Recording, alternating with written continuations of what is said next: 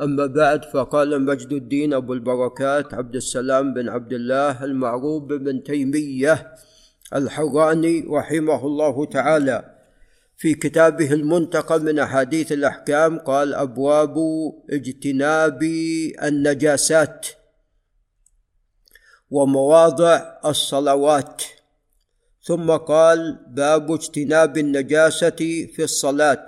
والعفو عمن لم يعلم بها.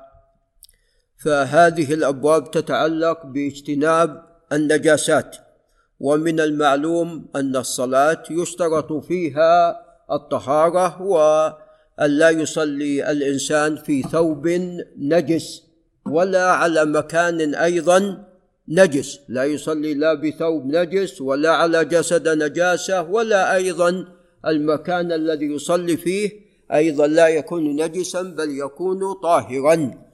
فهذه الأشياء الثلاثة لا بد أن تكون طاهره الجسد وأيضا الثياب ومكان الصلاة. نعم. ثم قال رحمه الله اجتناب النجاسة في الصلاة. نعم. فهذه كلها تشترط في الصلاة وأما في غير الصلاة فلا يشترط ذلك. نعم. قال والعفو عمن لم يعلم بها.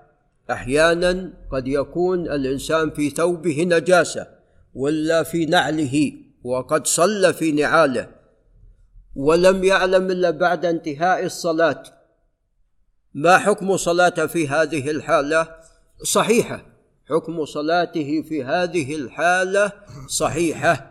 والدليل على هذا ما حصل للرسول صلى الله عليه وسلم عندما خلع نعليه وهو في أثناء الصلاة. يعني قد ابتدأ الصلاة ونعليه فيهما نجاسة. ثم عندما أخبره جبريل خلع نعليه وأكمل صلاته لم يبني لم عفوا يحدث. عليكم السلام صلاة جديدة وإنما بنى على ماذا؟ على ما سبق. بنى على ما سبق قال عن جابر بن سمرة رضي الله عنه قال سمعت رجلا سأل النبي صلى الله عليه وسلم أصلي في الثوب الذي آتي فيه أهلي؟ يعني محتمل الثوب الذي يأتي فيه أهله أن يكون فيه نجاسة أو تقع عليه نجاسة. قال نعم إلا أن ترى. فيه شيئا فتغسله. اذا لا بأس بذلك إلا إذا وجدت شيئا نجسا على الثوب فهنا تغسله. قال رواه أحمد وابن ماجه وهذا الصواب أنه موقوف على جابر بن سمرة. نعم كما ذهب إلى هذا الإمام أحمد وأبو حاتم الرازي. قال وعن معاوية قال قلت لأم حبيبة معاوية بن أبي سفيان رضي الله عنهما وأم حبيبة أخت معاوية رضي الله عنها. هل كان يصلي النبي صلى الله عليه وسلم في الثوب الذي يجامع فيه؟ قالت نعم إذا لم يكن فيه أذى. رواه الخمسة إلا الترمذي. قال وعن أبي سعيد الخدري رضي الله عنه عن النبي صلى الله عليه وسلم أنه صلى فخلع نعليه يعني في أثناء الصلاة فخلع الناس نعالهم. كان الصحابة من حين يفعل الرسول صلى الله عليه وسلم راسا يبادرون إلى ماذا؟ إلى فعله إلى مثل فعله. فعندما خلع نعليه عليه الصلاة والسلام خلعوا نعالهم. فلما انصرف من الصلاة قال لهم لم خلعتم؟ قالوا رأيناك. خلعت فخلعنا. فقال إن جبريل أتاني فأخبرني أن فيهما خبثا. فإذا جاء أحدكم المسجد فليقلب نعليه ولينظر فيهما. فإن رأى خبثا فليمسح بالأرض ثم ليصلي فيهما. اذا مسحهما بالأرض هذا يعتبر تطهير ولا مو بتطهير؟ هذا تطهير.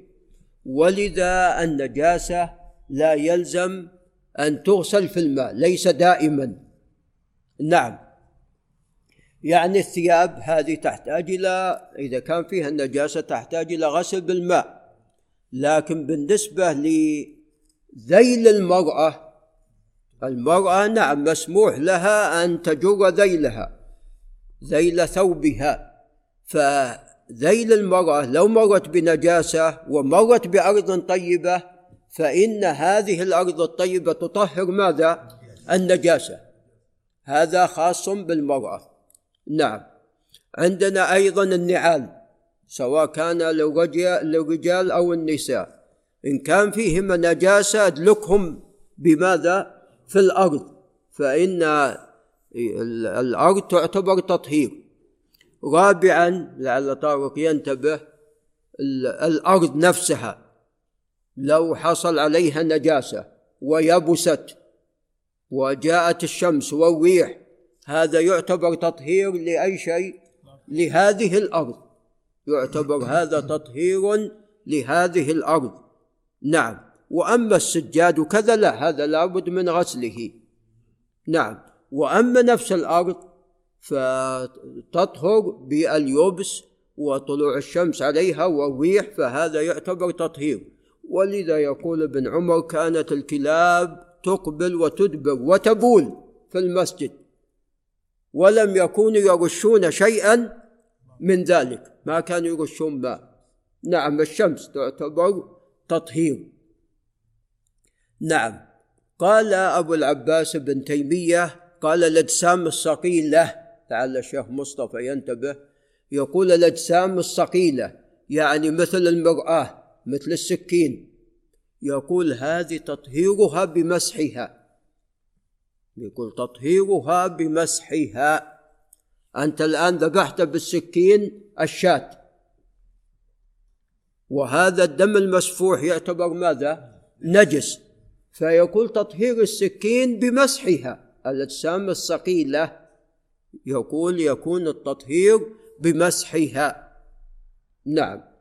هناك أمر خامس وهو أن النجاسة إذا استحالت هذا يعتبر تطهير.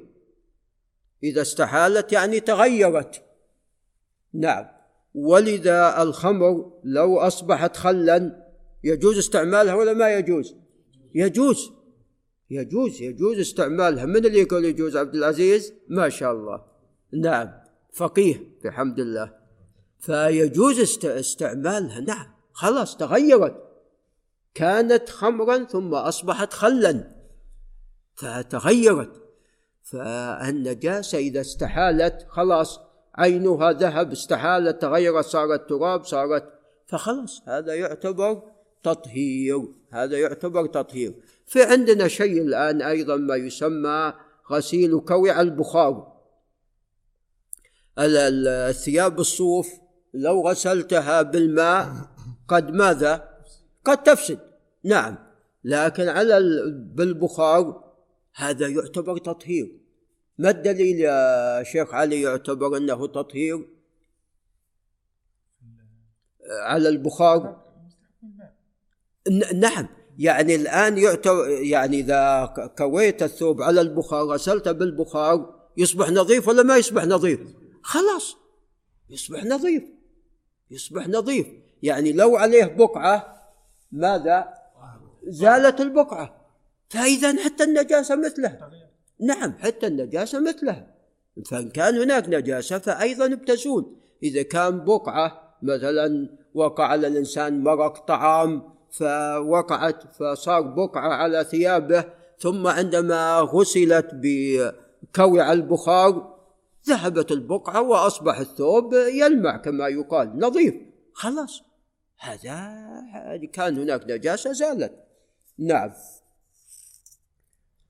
قال رواه أحمد وأبو داود وهذا لا بأس بإسناده. قال وفيه أن دلك النعال يجزئ وأن الأصل أن أمته أسوته في الأحكام. أسوة قدوته عليه الصلاة والسلام فهو القدوة. وأن الصلاة في النعلين لا تكره. وأن العمل اليسير معفو عنه. الصلاه في النعلين مشروعة.